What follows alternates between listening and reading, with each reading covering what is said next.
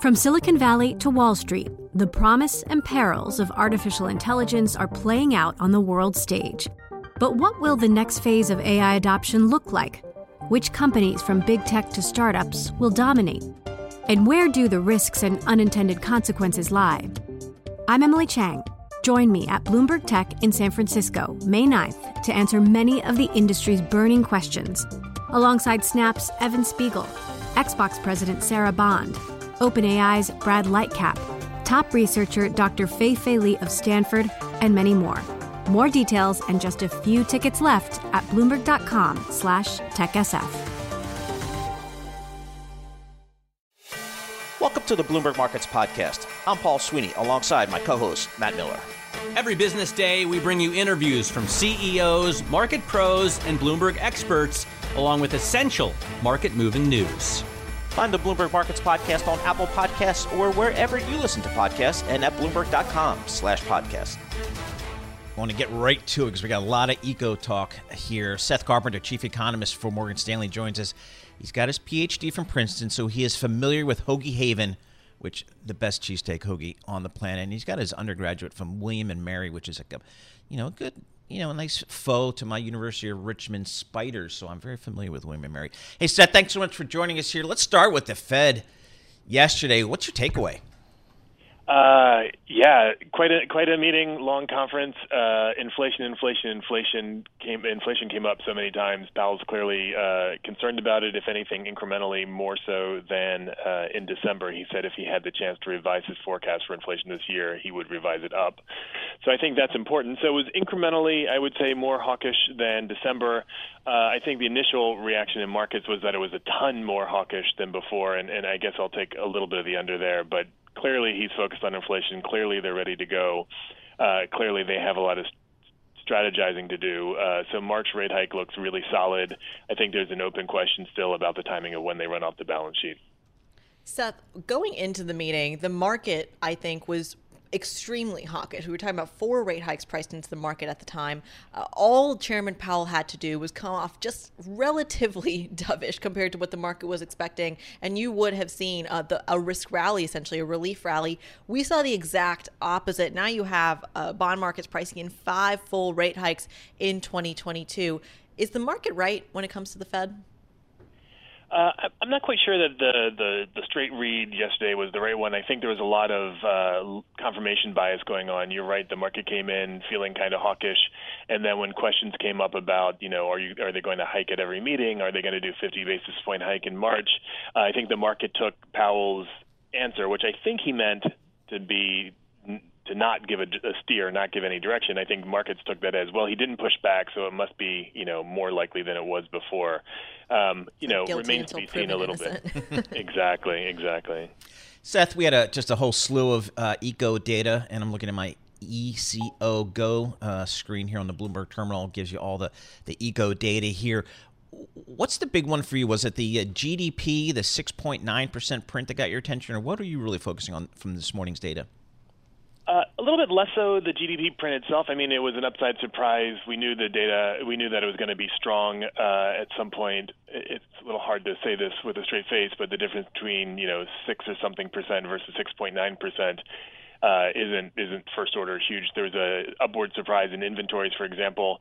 I think the, the, the components of GDP are more important than the individual, uh, uh, you know, the headline number for GDP. I think that inventories number is pretty pretty interesting. It might give you a little bit of relief that some of the backlogs and supply chain disruptions and that sort of thing are past the peak and starting to ease. Uh, and so for me, it, it really is the components. Uh, the rest of it, the durable goods orders going down, I think was big. It, a lot of that was in transportation. So, uh, but nevertheless, uh, you know, the the momentum in the first quarter uh, is, is interesting for me. But the first quarter looks like we're going to have a bit of a soft patch. Talk to us a little bit about the inflation picture here, because yes, we're seeing perhaps some signs of those supply chain pressures easing a little bit, but Chairman Powell was quite clear that's going to stick around. Those issues are going to stick around at least for the remainder of this year. And I'm also looking at oil prices here. We're, we're looking at just shy of, well, we were before this recent dip here, Brent now at about $89 a barrel, but we were nearing 91 a barrel. Goldman, for example, upgrading their forecast to 100 by year end. How much of the oil picture should we be focusing on in terms of driving the direction of the economy? So I don't think the oil picture is going to be driving the direction of the economy, but there's clearly, you know, strong demand in the U.S., strong global demand, and and we really have a lot of questions about supply. There's a reluctance to do much in the way of investment in oil, uh, given the, you know, picture down the road of, of the push towards greening of, of, of the economy. And so, you know, we are uh, uh, facing really high oil prices. I think I think that matters for the U.S., but I don't think it's the first order driver that's going to be going on uh, for the U.S. in terms of you know real outcomes. I'm I'm more interested in how is the consumer doing? Are we going to see that shift in consumer spending from goods towards services that we and I think a lot of others have been expecting? I'm not sure oil is going to be driving that shift. I think it's going to be once people have overconsumed uh, in terms of goods, uh, that that shift will be inevitable. Well, you read my mind when it comes to the consumer because I was thinking gas prices as well. Uh, when we're talking about the consumer, though, we know that fiscal impact is going to be fading. We know savings are being depleted here. Do you continue to see that really strong consumer um, for maybe not this year, maybe not next year, but continuing in, say, let's the next five years uh, as that being a driver of the economy? I do. I do. I think it's hard to imagine a U.S. economy where the consumer is not the driver. The the U.S. economy is, I think, for the foreseeable future, going to be a reflection of the U.S. consumer. I think the fiscal uh, fading this year is, is an interesting point. We know that the child tax credit, for example, ended and it didn't get extended because Build Back Better didn't get passed. I think therein lies one serious short-term headwind uh, for the consumer. But if over the horizons that you're talking about a couple of years, I think it really is going to come down to what's going on with job creation, what's going on with, with wages, because that's going to be the core of what's driving consumer spending. And and yeah, I I think I think the consumer is going to be king of the U.S. economy for the foreseeable future. All right, Seth, thanks uh, so much for joining us. Really appreciate getting some of your time here to talk through, again, what we heard from the Fed yesterday, and then uh, obviously the eco data that was reported this morning by the U.S. government. Seth Carpenter, Chief Economist for Morgan Stanley. From Silicon Valley to Wall Street, the promise and perils of artificial intelligence are playing out on the world stage. But what will the next phase of AI adoption look like? Which companies, from big tech to startups, will dominate? And where do the risks and unintended consequences lie? I'm Emily Chang. Join me at Bloomberg Tech in San Francisco, May 9th, to answer many of the industry's burning questions, alongside Snap's Evan Spiegel, Xbox President Sarah Bond, OpenAI's Brad Lightcap, top researcher Dr. Fei Fei Li of Stanford, and many more. More details and just a few tickets left at bloomberg.com slash techsf.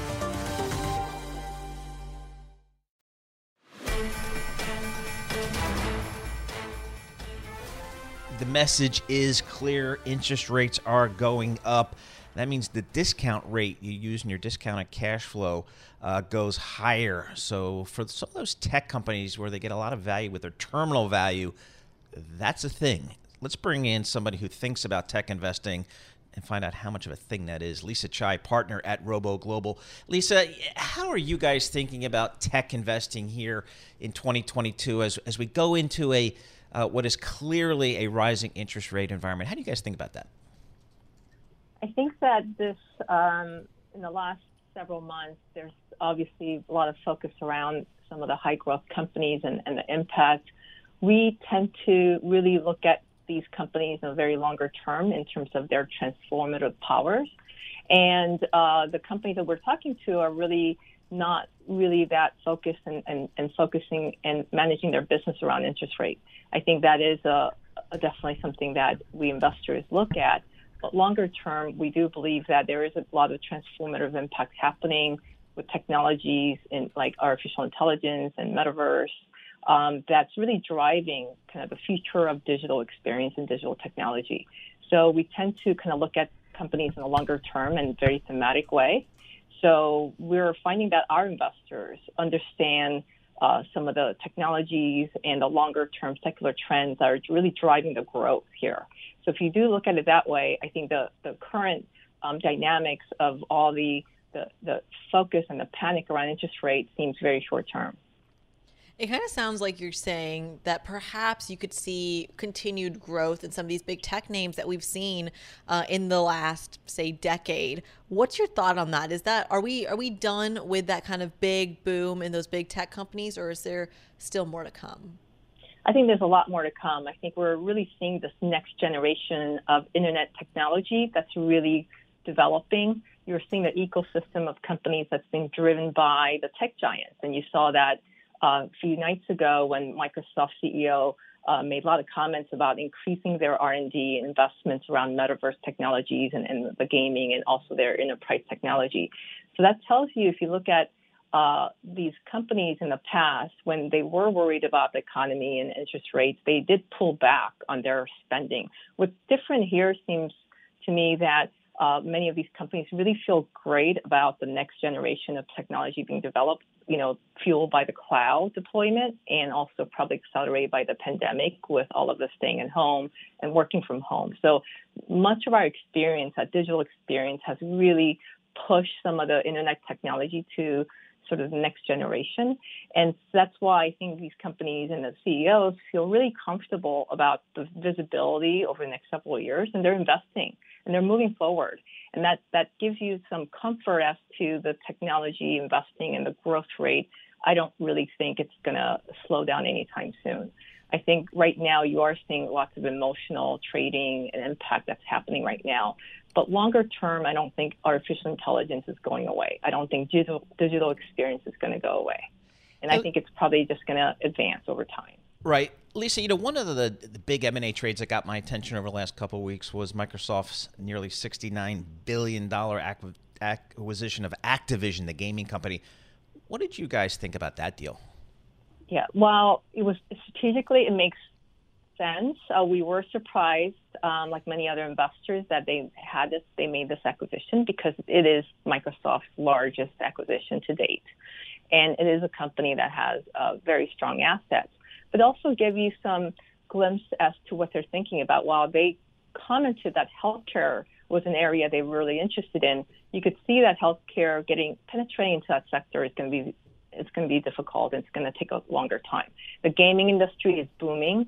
Been accelerated by the pandemic, and all of us uh, with our smartphones are going to be using more of the mobile game, and that's where the, the money is at this point. So you could see that Microsoft strategy, whether it's it's a metaverse, strategy or the gaming strategy, they really want to own the consumer, not just in the enterprise level, but also at home. So they really want to build out their subscription revenue. So that's really about their mobile side of the business and, and obviously their uh, power for that multiplayer experience for the metaverse strategy. But you're starting to see a lot of tech giants like Microsoft really trying to build their subs- subscription revenue. So over time, these are the big implications is that our lives is going to be really all of our lives is going to be generated based right. on our sub- subscription revenues, right? Yep. At home and also at work. And that's going to blur. All right. Lisa, thank you so much for joining us. Really appreciate getting your thoughts here on the tech space. Lisa Chai, she's a partner at Robo Global. All right, we spend a lot of time here talking about some really big picture economic issues. Supply chain woes, we heard that from 1 800 Flowers today. That impacted them. Um, rising interest rates, that was certainly the topic du jour yesterday afternoon with the Federal Reserve. Uh, but let's drill down a little bit and look at the small business owner and how is the small business owner dealing with the, the economic disruption we've seen from this pandemic and the resulting uh, headwinds. Derek Ellington is the perfect person to chat with about that. Derek Ellington is the head of small business for Wells Fargo. Derek, I'd love to get your thoughts on kind of what are the top, you know, one, two, three challenges for small businesses in America today? Thank you, Paul. Really appreciate the opportunity to be on the show with you today. And again, a great question around the outlook for small businesses and some of the challenges that still persist. I'd say starting with supply chain issues, uh, they continue to per- persist. Materials and uh, other costs uh, continue to rise. Hiring also remains a challenge. But I'll say this one common theme we've continued to see throughout this entire pandemic is how resilient small businesses are. Uh, if you look at the past 12 months in particular, we've seen our small businesses continue to pivot and adjust their business models to better accommodate the needs of their clients, leverage technology and other resources to adapt to the changing environment. And we've also seen a record number of new business starts, particularly many folks during this great resignation making this, the decision to start their own businesses. So when we think about the outlook for small businesses in 2022, it's bright and it's building off of that strong fourth quarter GDP growth we all saw fueled by accelerated consumer consumption. Talk to us a little bit about how perhaps government aid or lack thereof uh, is is impacting small businesses. My dad, for example, he's a small business owner, and and in the depths of the pandemic, the, the small business loans was a big part of what kept him afloat. Talk to us a little bit about how uh, small businesses are navigating this environment when perhaps some of that government help is receding. That's a great question, Kriti, and uh, I'd say that the the government funding was critical in supporting our small businesses. Uh, that was one thing that, uh, as a country, we saw. One thinking about that when you look at the whole U.S. economy, uh, 99% of all businesses are small businesses in America. So that stimulus funding being targeted on uh, helping small businesses was critical. Uh, we saw uh, businesses take that support and use it to capitalize their businesses while they were closed, to also invest in their businesses and keep employees on staff while um, things got back to uh, better footing in the economy. And as a result of that, we saved a tremendous amount of jobs in our economy uh, by making those decisions to provide that support. And it also limited the amount of, of additional borrowing that many small businesses had to take on uh, during the pandemic in order to, to, to, to survive and get to the other side of the challenges. So uh, we've seen that funding be a critical element of, of survival and support during these challenges. Derek, what are you hearing from your small business customers about the labor market challenges? It just seems like every small business has a help wanted sign out, and it's not even small businesses. I was down in Durham, North Carolina over the weekend, going to a Cracker Barrel, and I walk in to the Cracker Barrel on Sunday morning, prime time, and they said it's going to be an hour wait. And I look around, there's like half the tables full, and it's because they only had three servers, and they usually have 20. Yes, there was an inch of snow like two days before, which shut down the entire city. But talk to us about the labor market and, and how small businesses are dealing with it.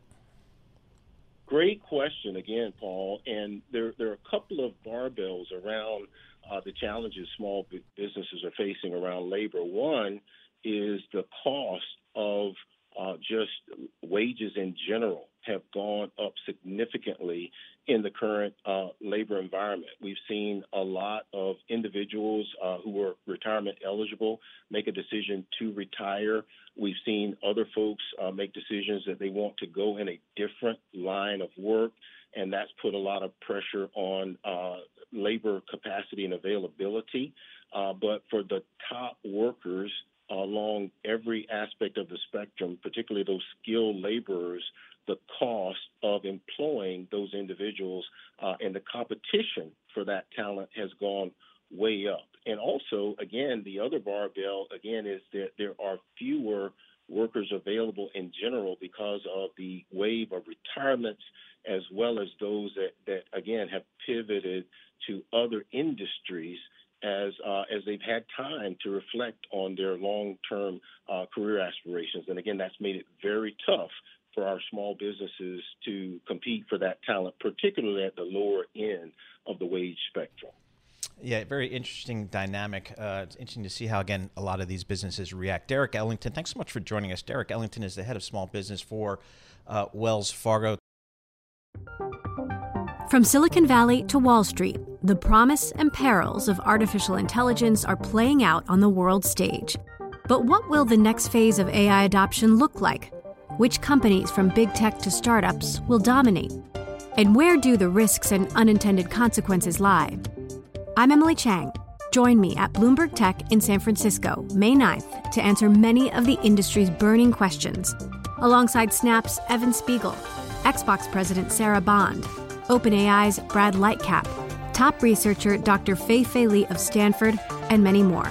More details and just a few tickets left at bloomberg.com/techsf.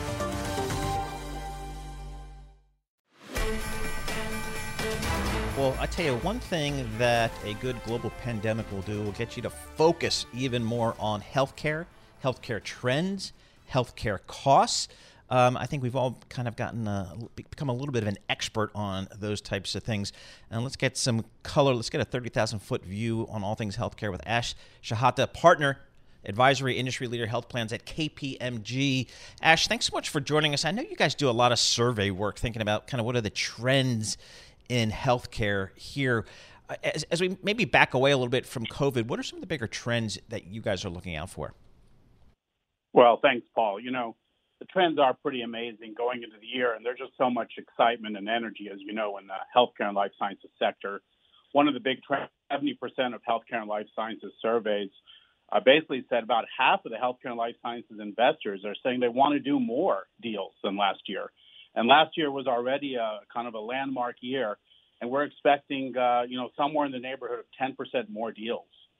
Uh, the other, I think, key data point is four in 10 life sciences investors and 30% of healthcare investors say that they actually, you know, are, are really, really kind of focusing on that 10% growth number. So it, it seems to be that, uh, you know, they're ready to go. And, and I, uh, we know we have some headwinds, but there's a lot of enthusiasm in the market right now.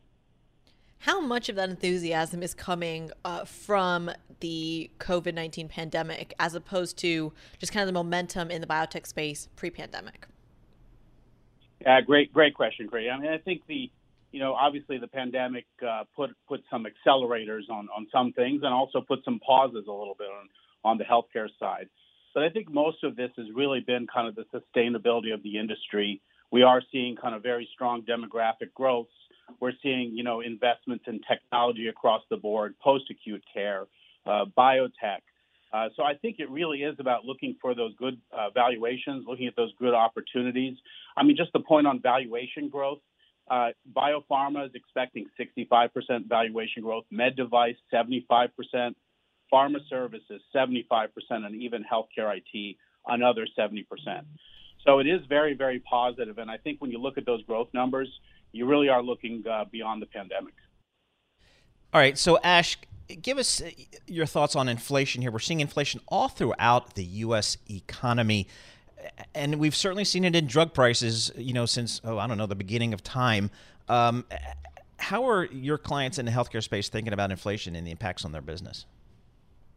You know, obviously the inflationary trends are, are top of mind. Uh, clearly, it will, uh, you know, potentially be a headwind, but I think we have options. You know, the nice thing about this sector, uh, it usually is a very strong safe haven uh, inflationary times. Uh, once we get past the kind of pandemic uh, uh, concerns. Uh, the expectation is that more more uh, uh, opportunities will flow into this sector. Uh, but I do think optionality is really important. You know, if inflation does start to move up the needle a little bit on the affordability, there will be options to sell potential investments to sponsors and strategics. So I think we're going to see that across med device and and even health systems and distributors. I think the other one I would just say is uh it might also accelerate deal activity in the first half of the year. Uh, so that actually might be something we want to look at. But in normal circumstances, uh, this is a sector that can handle inflation. And I think when we started to see the data, uh, you know, people were actually factoring that into their growth strategies even ahead of this, uh, you know, recent uh, announcement we're seeing from the Fed. Let's just talk about uh, the kind of scrutiny or perhaps the medical regulations that you're going to see around the world now that you have seen, say, the FDA, the CDC, uh, kind of diverge from some of the other medical authorities uh, around the world? How much of that is a risk to the sector broadly? You know, I think you kind of look at both sides of this. Uh, you know, obviously the risks are, are, clearly there, and I think understanding this industry is one that many investors and, and also uh, corporates have, have done well. But I also look at it as an opportunity. I think the fact that uh, we have seen so much collaboration, public private partnerships. Uh, the one thing that this pandemic has taught us is that the partnerships between government and private industry can be tremendous. And not only that, but they can be life saving. So I think there is a kind of an upside uh, sentiment here. Uh, that you know, in a regulatory environment where healthcare and life sciences is so strategic to our growth and and our survivability, uh, as, as a nation, I think we're going to see that across the globe. So I think you're going to see positives out of this, uh, you know, even more so than, than negative downsides. Ash, it seems like for a while there, we had an every time every Monday morning we came into the office, we had a, a big M and A trade in the healthcare space. How, what's your survey data showing you about kind of the outlook over the next year or two as it relates to M and A? Yeah, I think the M and A side of it is is still going to be pretty healthy. Um, so just to give you kind of the, you know, we do kind of expect, uh, you know, I, in that 10% growth number I talked about, a lot of that will be kind of, uh, you know, factored in around the growth uh, segment. But I do think you're going to see more and more of it as we start to see, uh, at least on the healthcare side, a little bit of the resumption of the inpatient cases. I think we're looking for a little bit of that uncertainty to ease. Uh, and I think as we start to get, you know, past the next uh, several months and, and this next wave of, of uh, you know, the pandemic, uh, you're going to see M&A kind of resume. I think the other issue I think we're going to start to see for M&A, there are going to be opportunities to do strategic M&A, uh, not only for growth, but also to look at areas around leveraging resources, staff, IT, and technology. So I think those areas are still ahead of us, and we're expecting that to drive further growth for 22. All right, Ash. Thank you so much uh, for joining us. Really appreciate it. As always, Ash Shehata, partner, advisory industry leader uh, for health plans at KPMG, talking all things health care. Thanks for listening to the Bloomberg Markets Podcast. You can subscribe and listen to interviews at Apple Podcasts or whatever podcast platform you prefer. I'm Matt Miller. I'm on Twitter at MattMiller1973. And I'm Paul Sweeney. I'm on Twitter at PT Sweeney. Before the podcast, you can always catch us worldwide at Bloomberg Radio. From Silicon Valley to Wall Street, the promise and perils of artificial intelligence are playing out on the world stage. But what will the next phase of AI adoption look like? Which companies, from big tech to startups, will dominate? And where do the risks and unintended consequences lie? I'm Emily Chang. Join me at Bloomberg Tech in San Francisco, May 9th, to answer many of the industry's burning questions, alongside Snap's Evan Spiegel, Xbox President Sarah Bond, OpenAI's Brad Lightcap, top researcher Dr. Fei Fei Li of Stanford, and many more. More details and just a few tickets left at bloomberg.com/techsf.